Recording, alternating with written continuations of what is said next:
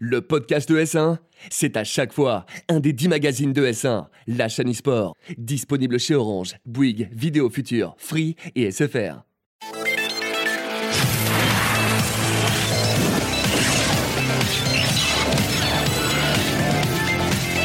Bonjour à tous et bienvenue dans Config, votre magazine hardware sur ES1. Je suis très heureux de vous retrouver, j'espère que vous allez bien.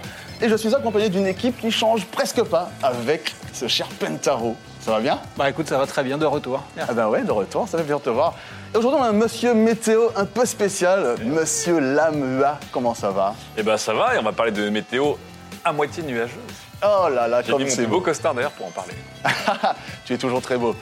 Au sommaire de cette édition, une nouvelle sortie de carte graphique chez Nvidia. On revient aussi sur la sortie du Galaxy S10, S10 Plus, S10e. On va parler d'un écran Asus à une taille faramineuse et de l'évolution des CPU chez Intel. Ensuite, un petit dossier axé météo avec du cloud gaming par l'âme. Et enfin, le bon plan avec notre ami Pentaro. Et tout de suite, sans plus tarder, voici les news. Du coup, Pentaro, Nvidia sort encore des cartes graphiques, mais décidément, c'est tout le temps le cas. Bah, ils sont un peu obligés, j'ai envie de te dire, parce que on a vu le lancement donc, des 2080, 2070, qui n'est pas exceptionnel en termes de vente, et pour cause, le prix, hein, parce que la 2080 Ti, c'est quand même 1300 €, donc tout le monde ne peut pas en plus se le permettre. Et bah, forcément, le cours de bourse a chuté d'Nvidia, et donc là, bah, curieusement, ils sortent des GPU en fait, avec l'architecture Turing, mais sans le RTX, donc le fameux ray tracing dont on parle assez souvent, et sans les RT Core, donc qui sont aussi, enfin les Tensor Core, qui sont aussi la partie intelligence artificielle. Et donc, c'est arrivé les 1660 et les 1660 Ti. Alors la différence, bah, du coup, c'est forcément pas donc de RTX ni du DLSS, mais par contre une architecture Turing, donc une amélioration au niveau des shaders, donc une meilleure performance. On peut s'attendre à un équivalent d'une 1070 à peu près en termes de performance pure au niveau gaming. Et là où c'est très intéressant, du coup, c'est la différence entre la 1660 et la 1660 Ti et leur prix. Donc la Ti, elle, a 6 Go de GDDR6, avec une vitesse mémoire de 12 Gbps par seconde, donc très très efficace, un prix de 330 €. Et la 1660L, par contre, c'est de la GDDR5, donc il y a 6 Go, mais d'ancienne génération de mémoire, pour une vitesse mémoire de 8 Go et à 240 €. Alors ça veut dire que concrètement, on peut jouer à nos jeux en Full HD avec tout à fond avec ça, quoi. Exactement, bah, c'est équivalent à une 1070, donc ça veut dire que ta architecture Turing, sans le RTX et le DLSS, mais tu as quand même de super bonnes perfs à des prix tout à fait intéressants, bah, 240 € et 330 €. Enfin, c'est pour faire des configs d'entrée de gamme, pour jouer en Full HD à fond les ballons, c'est exactement ce qu'il faut. Lam, t'en penses quoi, toi ? Est-ce que tu penses que ça vaut le coup, une carte comme ça ? AMD n'a rien en face, donc ils se positionnent plutôt pas mal, non ? Déjà, je me demande ce qui reste à AMD, déjà qui lutte un petit peu sur les cartes graphiques. Je crois que Nvidia a 80% du marché. Et effectivement, pour moi, c'est des cartes qui font moins rêver que des 2080 Ti, etc. Mais moi, c'est les cartes qui vont le plus intéresser les joueurs, en fait. Parce que le rapport FPS-prix, il est imbattable, en fait. Là-dessus, effectivement, t'as pas les derniers effets, mais quoi qu'il arrive, pour vraiment activer le RTX et avoir des FPS relativement constants, il faut avoir une très très haute gamme. Donc je me dis, dès que tu descends au milieu de gamme, la notion de ces nouvelles fonctionnalités, en fait, elle est moins importante pour moi en tant que joueur. Donc là, je me dis, maximum de FPS, du 1080, voire du 1440p, très confortable. Moi, je suis très intéressé par ces produits. Et du coup, Samsung a sorti enfin sa gamme de Galaxy S10, donc S10e, S10 et S10 Plus. Et tu peux nous en parler un petit peu ? Bah évidemment, en plus, j'ai la chance du coup d'en avoir un ici. Je te laisse le toucher si tu veux même. Tu vois, je suis merci. Qu'est-ce qu'il donc, est beau. Samsung qui ont tué l'encoche. Ah yes, c'est fini. Hein. Maintenant, on a passé au poinçon. Ils ont tué l'encoche pour passer au poinçon. Au poinçon, voilà. Donc c'est quand même beaucoup plus discret. D'ailleurs, beaucoup de gens ont des super fonds d'écran maintenant pour profiter du poinçon. Et ce qui est très intéressant à voir, du coup, c'est qu'il y a un lecteur d'empreintes à ultrasons maintenant. Ah yes, on est passé à la nouvelle technologie de lecteur d'empreintes chez Samsung. Donc c'est plutôt sympa. On voit d'ailleurs que le smartphone est équipé d'un verre de protection sur l'écran pour permettre justement à ce lecteur d'empreintes à ultrasons de fonctionner parfaitement. On a toujours l'interface One UI de chez Samsung, triple module photo derrière, optimisé bien sûr avec l'intelligence artificielle. Donc c'est vraiment du pas mal. Et au niveau de la batterie, là on passe de 3100 mAh pour le S10e que tu as ici à 3004 pour le S10 et 4100 pour le S10+. Donc là, avec 4100 mAh, tu fais ta journée sans aucun problème. Tu peux passer ta vie sur Pokémon Go, Clash Royale tu auras zéro souci de batterie et prendre de super photos. Et ce qui est intéressant également, c'est que tu peux recharger des téléphones avec ton téléphone. Donc si tu as des amis en galère, eh ben voilà, tu peux mettre leur téléphone s'ils sont compatibles dessus et tu peux les recharger. Du coup, tu deviens le meilleur pote des soirées avec ça. C'est l'adduction inversée, c'est ça. Donc tu portes ton smartphone comme ça et tu en poses une autre porte dessus. Exactement, c'est ça. Du coup, en termes de caractéristiques, le S10e, donc 128 Go de stockage, 6 Go de RAM. Le S10 classique, 128 Go à 512 Go, 8 Go de RAM. Et le S10 Plus, donc 8 Go de RAM et 512 Go de stockage. Et avec, pour moi, mon plaisir coupable, le S10 Plus Performance Edition. Avec, accrochez-vous bien, 12 Go de RAM dedans. Ça sert à quoi ? Et 1 Tera de stockage. Voilà. Combien ? 1 Tera de stockage. Mais combien ça coûte ? Ah bah justement, laisse-moi finir. Ah. Donc, Samsung Pay aussi arrive en France, donc tu vas pouvoir payer avec tes smartphones, un peu comme Google Pay et Apple Pay chez Apple. Et les tarifs, alors c'est les tarifs de lancement, mais on sait très bien que Samsung fait de grosses offres de réduction dès le lancement en fait. Donc le S10e à partir de 759 €, le S10 à partir de 909 €, le S10 Plus à partir de 1009, donc 1009, et le S10 Performance... 1610 €. Allez. Sachant qu'on peut déjà trouver des S10 à peu près à 800 €, qu'on a très souvent des offres aussi avec les Airbuds, les Galaxy Airbuds en fait d'offert qui valent dans les 150 €, je crois. Donc c'est vrai que les tarifs paraissent un peu élevés, mais de toute façon Samsung fait de telles offres pour le lancement qu'on peut les trouver beaucoup moins chers. Ok, super. Bon, on va enchaîner tout de suite sur un très grand écran Asus, 144 Hz, 49 pouces. Eh oui, 40. C'est énorme. Ah oui, non, mais c'est pas énorme, c'est juste ce qu'il faut. Écoute, chrono. Ah non, c'est juste parfait. C'est vrai que c'est un format 32/9. Alors, c'est Samsung qui avait dégainé déjà avec les 32/9 il n'y a pas si longtemps que ça. Mais là, pour le coup, Asus a mis la barre au-dessus avec notamment le FreeSync 2 HDR.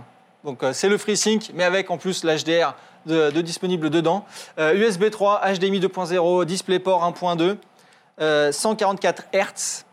C'est l'équivalent, en gros, en surface d'affichage de 2,27 pouces côte à côte. Donc c'est vrai que les gens qui ont des dual screen peuvent être intéressés par ce type d'écran parce que du coup, c'est plus qu'une seule connectique, une seule prise d'alimentation et tu as la surface de deux écrans. Tu peux couper en trois, donc ça aussi c'est intéressant. Donc tu peux avoir par exemple une console au milieu ou à droite, tu peux avoir un PC, un navigateur à gauche, enfin tu fais ce que tu veux avec cet écran.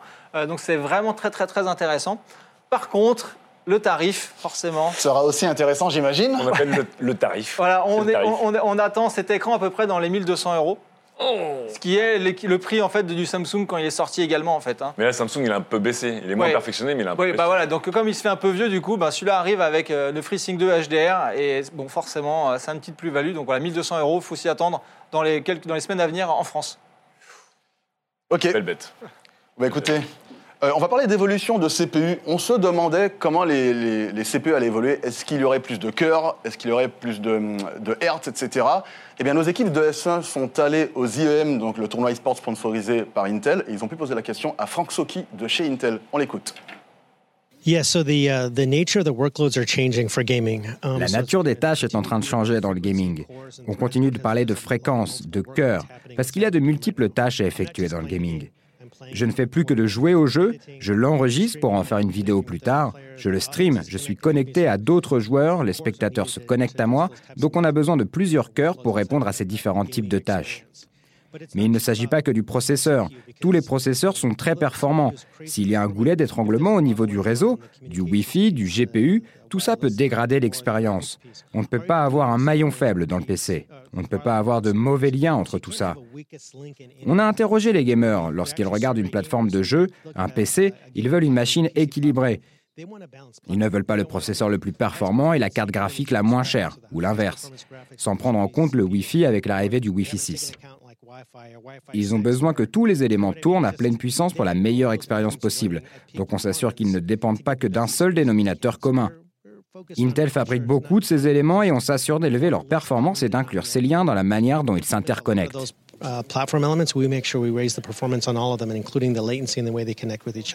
Du coup, Pentaro, toi qui es un peu notre spécialiste en CPU, en évolution et en Madame Irmaïsme, si je puis me permettre, qu'est-ce que tu en penses, toi, de cette évolution ? En fait, c'est parfaitement naturel, à savoir que les plus vieux d'entre nous se souviennent encore des 486, DX et SX. Donc c'est vrai que déjà à l'époque, Intel avait fait le truc de rajouter un FPU ou pas dans leur processeur, et on a toujours vu ça évoluer, c'est-à-dire qu'en termes de hardware dedans, on a vu qu'ils ont intégré les GPU, donc ça fait bien longtemps maintenant qu'on a des GPU dans les processeurs Intel. Ils ont rajouté les contrôleurs Ethernet, ils ont rajouté le contrôleur Wi-Fi, depuis la toute dernière génération, les générations 9 incorporent le contrôleur Wi-Fi dedans, et c'est un peu l'ogre qui va, au fur et à mesure, selon moi, mettre tout dedans, c'est-à-dire que à terme, on pourra mettre du stockage, on pourra mettre 512 Go de stockage dans le CPU, on pourra mettre également de la RAM, c'est-à-dire que pour moi, dans les 5-10 ans, on aura peut-être, par exemple, un i9 avec, tu verras, 1 Tera de stockage, 16 Go de RAM, tel GPU, etc. Pourquoi ? Parce qu'à un moment donné, Intel se dit, si je veux gagner en performance, il faut réduire la latence de communication entre tous mes éléments. C'est-à-dire que si tu as un i9 mais que tu as un vieux disque plateau, forcément tu auras des perfs totalement dégueulasses, alors que si tu as tout dans le CPU, le CPU a tout à disposition, et donc là tu vas gagner en performance. Et également, ça permettra à Intel d'augmenter ses tarifs de vente, parce que tu n'auras plus besoin d'acheter de la RAM, plus besoin d'acheter du stockage, par exemple, tout sera dans ton CPU, et comme par hasard, Intel fait des SSD, donc ils ont la maîtrise, ils font de l'Optane aussi pour améliorer les performances, donc ils ont cette technologie et ce savoir-faire. Du coup, est-ce qu'on peut encore dire que ça s'appelle un CPU finalement avec tout ça à l'intérieur ? Faudra trouver un autre nom, non ? En fait, c'est un APU++, c'est-à-dire que les APU sont des CPU qui intègrent tout ce qu'on a dans les consoles, dans la PlayStation 4 ou dans la Xbox, c'est un APU, c'est-à-dire qu'il y a un CPU et une partie graphique. Donc là, ça sera un APU, mais je mettrai un A comme all-in-one, en fait. Tu vois, ça sera un all-in-one PU, parce que tu auras tout dedans. Mais ce qui va permettre aussi, à un moment donné, de réduire la taille des PC. Ah oui. Parce que tu auras tout dans le CPU, et on voit, même avec la taille des Threadripper d'AMD qui sont assez gros, si tu as tout dedans, dans cette taille-là, finalement, le reste du boîtier, tu auras quoi ? Plus rien. Ouais, carrément, ça te rend du rêve, toi, l'âme, qui est en train de chercher en plus des sortes de solutions all-in-one. Ouais.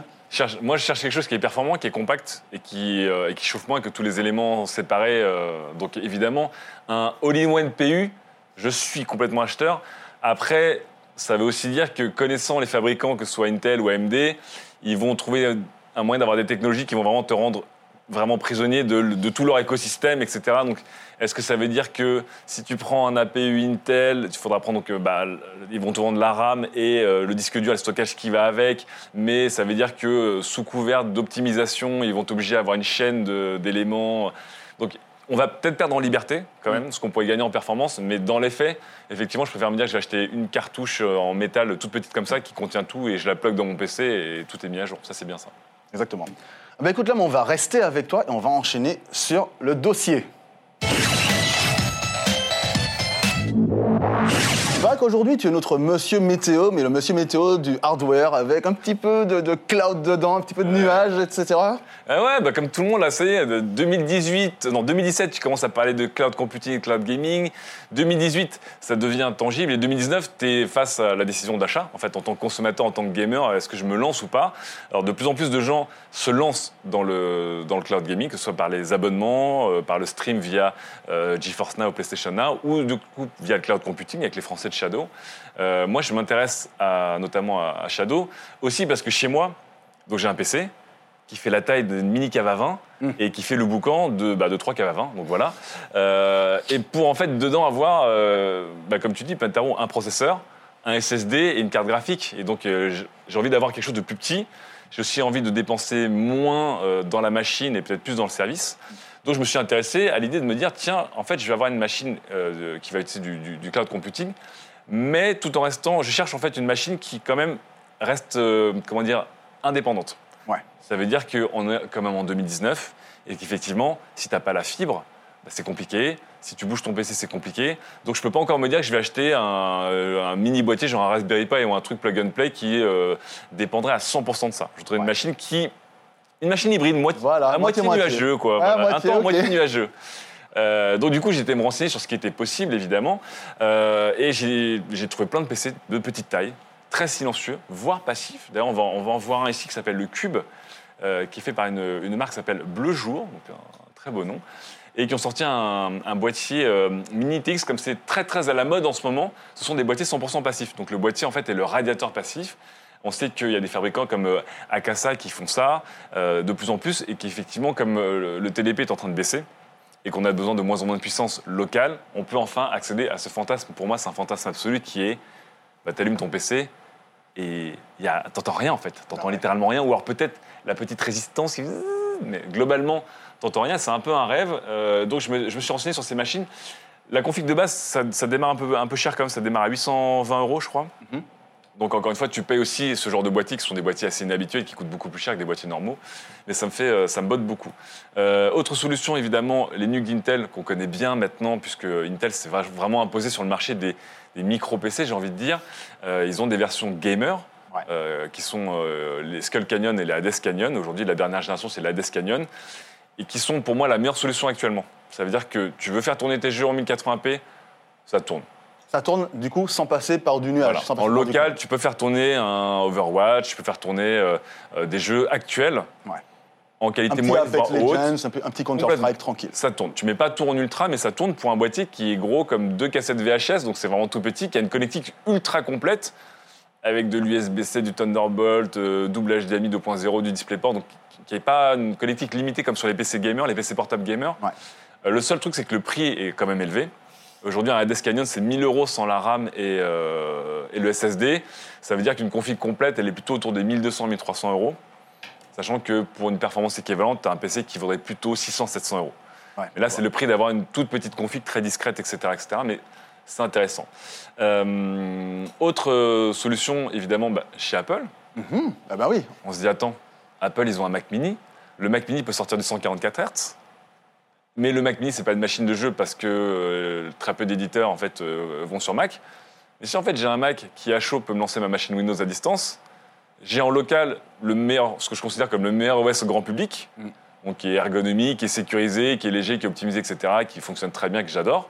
Et en même temps, j'ai un Windows sans avoir à rebooter pour passer par Bootcamp, etc. J'ai peut-être le meilleur de deux mondes. Le tout dans une machine qui est très belle, qui est compacte et qui est très silencieuse. Ça peut faire le job.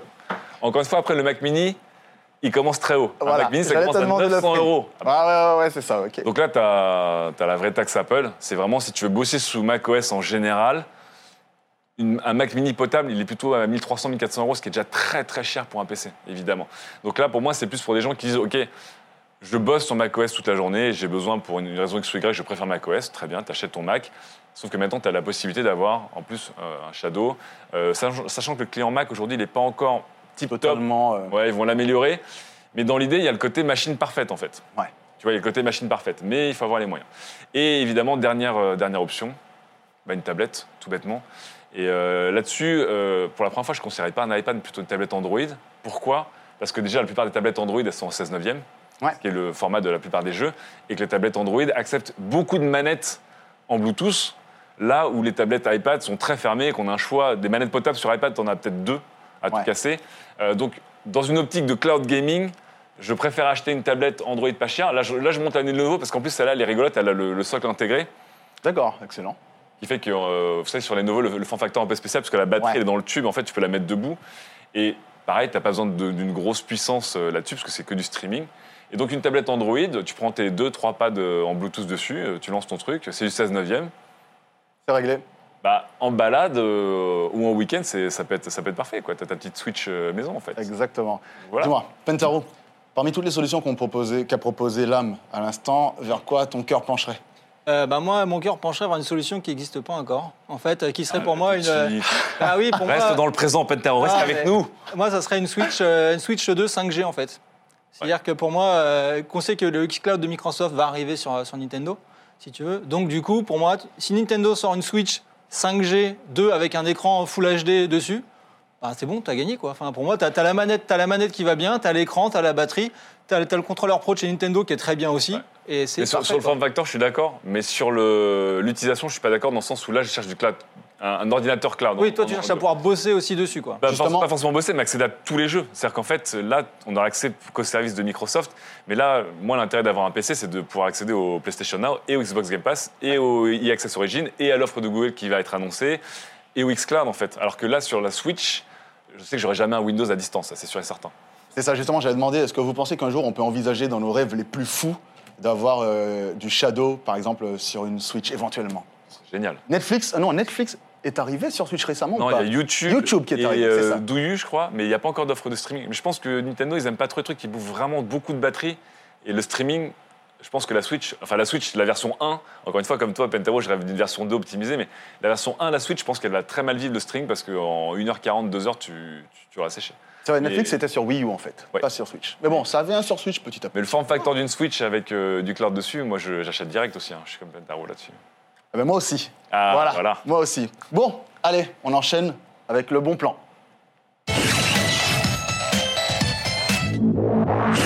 Alors comme ça, Pentaro, Nikon sort des pads PS4, mais avec des configurations dites asymétriques comme sur Xbox One. Et oui, ils ont compris que les gens comme moi qui aimons jouer avec le pad Xbox, donc avec le pad asymétrique, on a aussi des PlayStation à la maison, hein, comme quoi. Et on est habitué, c'est vrai, quand tu passes d'une position de main asymétrique à une main symétrique, du coup, c'est pas, pour moi en tout cas, c'est pas du tout naturel et ergonomique. Et c'est vrai que du coup, mes petites mains ne sont pas habituées physiquement, donc des fois j'ai des crampes. Et c'est vrai que Nikon, là, rentre dans un marché qui a déjà été pris notamment par Razer, parce que Razer fait depuis longtemps des pads asymétriques pour PlayStation 4, mais à des tarifs, on va dire, qui commencent à peu près à 150 €, n'est-ce pas? Donc, c'est pas forcément pour tout le monde. Et là, du coup, Nikon sort deux modèles. Une question sur ces deux modèles-là. Ce sont des pads officiels licenciés PlayStation. Oui, c'est officiel PlayStation. D'ailleurs, c'est pour ça qu'ils ne fonctionneront pas sur Xbox. Parce que j'ai demandé, en fait, s'ils fonctionneraient sur Xbox.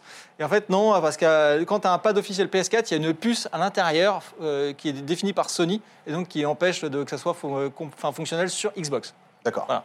Donc, ils sortent deux modèles. Donc, un modèle Unlimited qui va sortir à 170 €. Mais celui-là, c'est pas le bon plan, je te rassure. Hein. Merci, parce que... pas le bon plan à 170 €. Non, mais ils vont sortir un autre modèle qui est la Nikon Asymmetrical Wireless Controller qui va coûter 60 €. Donc, c'est à peu près le prix d'une DualShock 4. Ouais. Sauf que pour le coup, tu as l'asymétrie en fait, dans ton pad. Donc j'ai trouvé ça super intéressant d'avoir une nouvelle alternative au même prix qu'une DS4, mais pour les gens comme moi qui n'aiment pas trop la position symétrique. Et elle sera compatible PC également. Comme le pad PS4. Comme le pad PS4, voilà, ils seront aussi compatibles PC. Et du coup, en termes de qualité, c'est sûr que celle à 60 €, c'est la même qualité en termes de plastique, en gros, que la DS4. D'accord, un peu mieux foutu quand même, mais c'est pas non plus ce qu'on connaît, par exemple, chez Razer ou sur le modèle Unlimited, où tu as du grip, où tu as un logiciel de configuration. C'est pas du tout la même chose, mais ça fait le taf. C'est-à-dire que si tu veux une manette asymétrique pour jouer et de pas te prendre la tête avec autre chose, tu prends ça. J'ai deux interrogations rapidement. Vas-y. Le premier modèle était filaire et était vendu comme une manette e-sport. Est-ce que les deux se valent encore pour le deuxième modèle? T'as dit Bluetooth. Oui, c'est Bluetooth. Ouais. Et du coup, est-ce que c'est encore e-sport? Est-ce qu'ils le vendent comme ça ou pas? Est-ce c'est e-sport? Si tu veux, là en fait, t'as un adaptateur à brancher sur ta PS4, d'accord, pour avoir la partie wireless. Donc c'est pas du Bluetooth en fait classique. Non, c'est un truc, c'est un truc propriétaire. Et pour le coup, ils disent eux que zéro latence. C'est ce qu'ils promettent. Ils disent, voilà, zéro latence avec ça. D'accord. Donc ça veut dire qu'ils le vendent comme ça quand même aussi. Voilà, donc ils disent que, globalement, c'est e-sport compatible. Après, je pense que les joueurs, les vrais e-sportifs, de toute façon, joueront toujours avec un câble. Parce que tu sais jamais ce qui peut se passer. Sur PlayStation, ils étaient obligés de jouer sur les premières saisons des compétitions sur PlayStation, notamment sur Call of Duty ou même sur Street Fighter. Ils devaient jouer en wireless parce que les pads PlayStation en fait ne se rechargeaient qu'en câble, mais ils ne communiquaient pas par câble en fait. C'était un truc qui était coupé par Sony. Donc il y a des joueurs de très haut niveau qui ont joué en wireless avec les pads PlayStation, c'était pas idéal. Ils n'avaient pas le choix et du coup il y a eu des soucis de reconnaissance à des moments. Mais côté PC, aujourd'hui, Logitech et Razer ont prouvé, et même d'autres marques maintenant ont prouvé qu'il y avait des souris sans fil, qu'il y avait des performances équivalentes avec du filaire. Et les champions de l'Overwatch League ont joué avec des souris sans fil sans souci. Hein. J'ai une question pour toi. Ouais. Symétrie, asymétrie, faux débat, tu t'en fous? T'es plutôt d'un côté ou de l'autre? Complètement asymétrique, voire même symétrique inversée si je pouvais. À ce point? Ouais. Ça veut dire que, alors l'âme, il préférait que tu aies le stick droite en haut et le stick gauche en bas? Il y a une seule manette au monde qui fait ça. C'est le classique contrôleur de la Wii U. Exactement. Mais en fait, si on parle juste d'ergonomie de pouce, je suis d'accord avec Pentaro pour dire que tes sticks analogiques qui sont trop bas pour ton pouce, c'est pas confortable parce que le débattement est immense par rapport à des croix de direction. Si une croix de direction, en fait, elle est un peu en bas de mon doigt, c'est pas grave parce que mon débattement de pouce, il est faible. Un stick, c'est grand. Donc pour moi, la DualShock est moins ergonomique que la manette Xbox One. Mais si on voulait pousser le truc jusqu'au bout et qu'on joue souvent à des TPS sur console ou à des FPS, j'aurais mis littéralement les deux sticks en haut, en fait, pour être vraiment juste. Ah oui, les deux en haut, donc comme sur le pad pro de la Wii, effectivement. Le pad classique de la Wii avait ça, et c'était une très très bonne idée parce qu'en fait, il faut que tes pouces, comme le débattement d'un stick analogique est vachement plus grand, il faut que tes pouces soient le plus naturellement placés possible et pas qu'il y en ait un en haut et un en bas. Donc pour moi, le meilleur des deux mondes, mais je sais que c'est compliqué parce que dans l'esprit des gamers, entre la croix de direction et le stick de direction, ça, aujourd'hui, ça se joue entre les deux. Est-ce que tu joues l'un à l'autre? Mais les boutons n'ont jamais bougé. Donc, ça a toujours été très compliqué de dire aux gens, attention, on va bouger les boutons et mettre à la place des boutons un deuxième stick. Mais en vrai, si on poussait le raisonnement, moi, j'irais carrément là. C'est-à-dire que mon rêve dans la vie, c'est une manette Xbox One Elite avec des palettes, la finition d'une manette Xbox One Elite, la croix de direction d'une manette Xbox One Elite et les deux sticks aux emplacements principaux et la croix de direction des boutons aux emplacements intérieurs. Et là, excellent. Alors Pentaro, j'ai l'impression qu'il me décrit la manette du GameCube en fait quoi.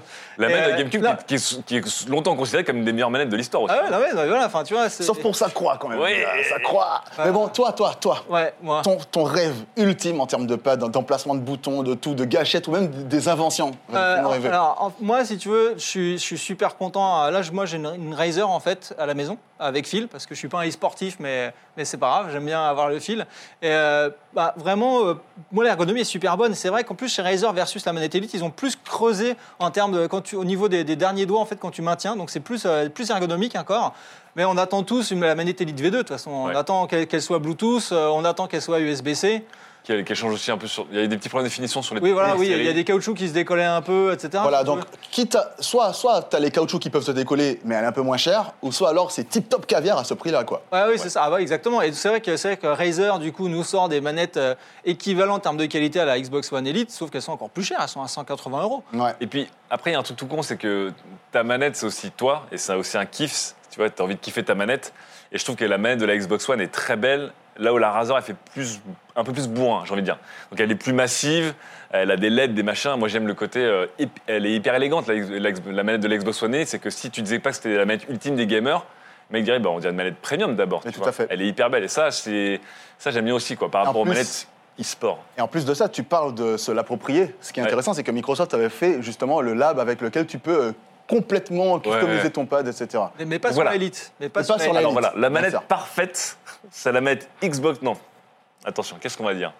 C'est le mapping du Wii U contrôleur classique avec le design et la finition d'une Xbox One Elite et l'option de l'avoir semi-transparente. Voilà, merci beaucoup. Merci. Oh là là là là. S'il vous plaît. Et un adaptateur Cronus pour la mettre sur une PS4 ou sur une Xbox One, on s'en fout, et c'est ta manette. Et quelle que soit la plateforme, tu peux y jouer partout. Et là, ce serait ultime. Bon, après, la note, elle a 300 €. Mais bon. Mais bon, qu'est-ce qu'on fait pas apparemment ? Au point où on en est.